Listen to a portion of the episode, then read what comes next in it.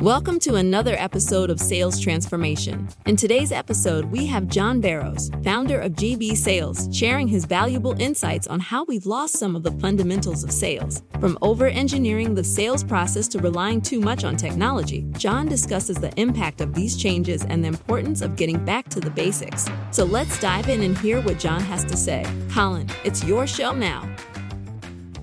Right, welcome to another episode of Sales Transformation. Today I've got John Barrows. He's the founder of JB Sales, a sales expert with 25 years experience from dialing 400 calls a week to VP of sales of a startup acquired by Staples. John knows the sales game inside and out.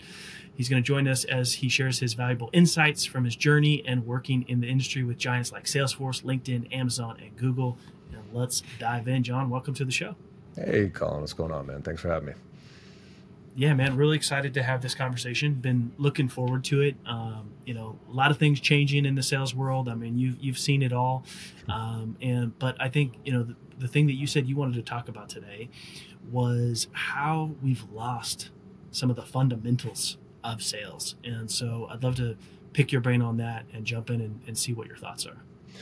Yeah, it's pretty obvious to me that uh, you, look, I you, with those logos that you just read there, most of my sales and experiences in the tech and the SaaS space, right? And so, I think over the past 10 years have really been the golden age of sales in SaaS and tech specifically because it's been a, you know, ever since 2010, basically. Like if if you started selling in SaaS in, in 2010 and beyond, no offense, but it hasn't really been that hard you know, we've been able to get away with, uh, you know, we've over engineered the sales process and we put way too much technology behind it. And we've been able to get away with blasting out template cadence emails, setting, setting up qual calls with anybody with a pulse, asking dumbass BANT questions, droning through demos, using our SE to do the majority of the work, and then throwing a huge discount over the, uh, over the wall just to get the deal done, right?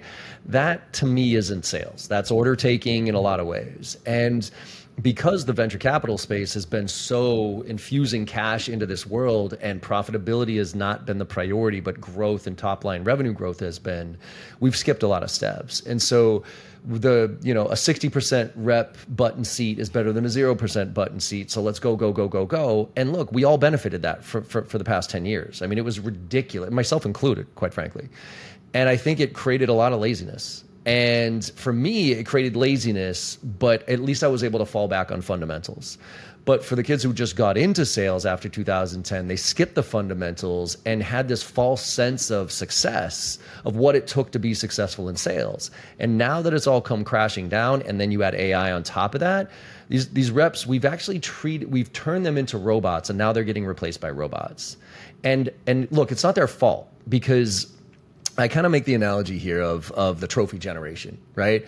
Everybody always yeah. talks and pisses off, oh, this trophy, and every kid wants a fucking trophy and all that crap, right? Well, that's actually not these kids' fault because when I was a kid, you know, I'm 47 years old, right? When I was when I was a kid and I lost, I was upset, but my parents were like, "Well, figure it out. If you want to, if you want to win, win, right? Like, go win." And mm-hmm. and you, I'm not going to give you a, a ice cream or anything like that for coming in tenth place. Now these days, that kid still feels bad when they lose, but now the parent gives them the ice cream, the parent gives them the trophy. It's okay, it's okay, it's okay. So it's created this false sense of security and false sense of you know self worth in a lot of ways. We've done the same thing to these kids in sales. We've given them all this technology. We're afraid to have hard conversations with them. We don't know how to give genuine feedback. And we've been like, yeah, it's okay. Like, because we're growing really, really fast. And now that it's all falling apart, I, I think it is falling apart. And that's the problem, like I was saying earlier. Like, we've treated them like robots. And so now, unfortunately, a vast majority of them are getting replaced or will be replaced by robots. And they don't have the fundamentals to fall back on like some of the old school uh, people do. And, and one more log on that fire, as I, as I kind of talk out loud here, um, is the, the COVID really screwed a lot of things up too. And the reason I say that is because when I was in sales, when I first started in sales, I didn't get a lot of good training, right? But I was in the bullpen. I was with other sales reps. I was listening. I was learning through osmosis. You know what I mean? And I was meeting with clients face to face. And so I could literally feel when they weren't paying attention. You know what I mean? Like when my pitch was going and I could just watch them squirm or just see them zone out, I felt that and I adjusted. Whereas now that we're in this virtual world, you know, and I, I, mean, I could pretend like I'm paying attention really, really well here and really not care at all. So I, I don't even pick up on those cues anymore. So now that we're in this virtual world, these reps don't even get the benefit of the osmosis and learning from each other like like I used to. And so I think we're we're it's a it's it's going to be interesting how this all pans out here in the next couple of years, especially with the advent of AI. Yeah, I mean, I think there's a, there's a lot that we could unpack there, right? But I'm I've got young kids. We were talking about our kids before we hit record here, and you know, mm-hmm. it's like my son plays soccer. He plays baseball. He plays you know pretty much anything with a ball uh, mm-hmm. he wants to play, and uh, he's great at soccer. You know, makes all stars and stuff like that, and that's all great. And, but um, you know, he had a tough baseball season right? Yeah. He kind of played up a level, and um, he was youngest on the team, and he batted last, and he sat on the bench a lot, and his team didn't, you know, do so great. Um, but the thing I was most proud about was how he took the losses. Yeah. You know, he wasn't over there in the corner crying, kicking and screaming, making a big deal. You know, he kept his head up and still went out there and did his best every time. Yeah. And, you know, that's what I think is going on in the sales world is like, you know, they're missing out on some of these opportunities before when times yeah. were good of losing and yep. getting their ass handed to them and yep. where those are the valuable learning lessons where you go on a sales call like you described and people are checking out and you know you're just you know not bringing your A game. And that's yep. where through those experiences you learn, okay, we got to do something a little bit different here. Something's not working. Yeah. Yeah, and it's it, it it's it's unfortunate, right? Because that those failures are what you learn the most from, like you said, right? So, and and also, it, it, we've also gotten in a world where people are are quite frankly very scared to give feedback. And I, I mean, I don't know about you. Like, I remember, like, there was a couple of times, no joke, where I would I was presenting in front of some executives, right? And and legitimately the executive raised their hand before I even started the presentation. And mind you, I vividly remember this one. I'm standing in front of like six executives in a boardroom ready to give my presentation. And I was, you know, your typical sales rep back then, where I was just, oh, my product, and here's my features, and all that other wonderful stuff, and I'm going to dump it all over you. And the guy, and I would rarely prep. I would prep, I would know my stuff, but I would rarely prep and do my research on the company and know, you know, and ask thoughtful questions. I just kind of ran through the motions. And I remember one time this guy was like, uh, hey, before we get started here, John, could you uh, give us a little insights on, on, on what you know about us so far? And I was like, oh boy. Uh, and I couldn't even make it up based on their company name. Like, you know what I mean? I didn't, I literally didn't even know what they did as a business. And I was like, uh, yeah. And I tried to fumble my way through it. And he's like, okay, yeah, all right. That's kind of what I thought. Go ahead, go ahead with your presentation. And I remember like vividly being like, so this this this presentation is pretty much over, isn't it? He goes, no, no, you can keep going if you want to. I'm like, mm, yeah, I think I'll you know tuck my tail between my legs and go. And and like that was the moment when that guy, I mean, figuratively punched me in the mouth with that. That was the day I stopped pitching people and I started, you know, learning about the business and all that other stuff. And so those learning lessons, you know, you do that today, and some kid might call their parents to yell at you for it, or you might get sued for it for crying out loud. So I think mm-hmm. even from an HR standpoint, we're in this everybody's a snowflake shit area where managers don't even know how to give feedback when it's negative, and and reps don't know how to accept that feedback.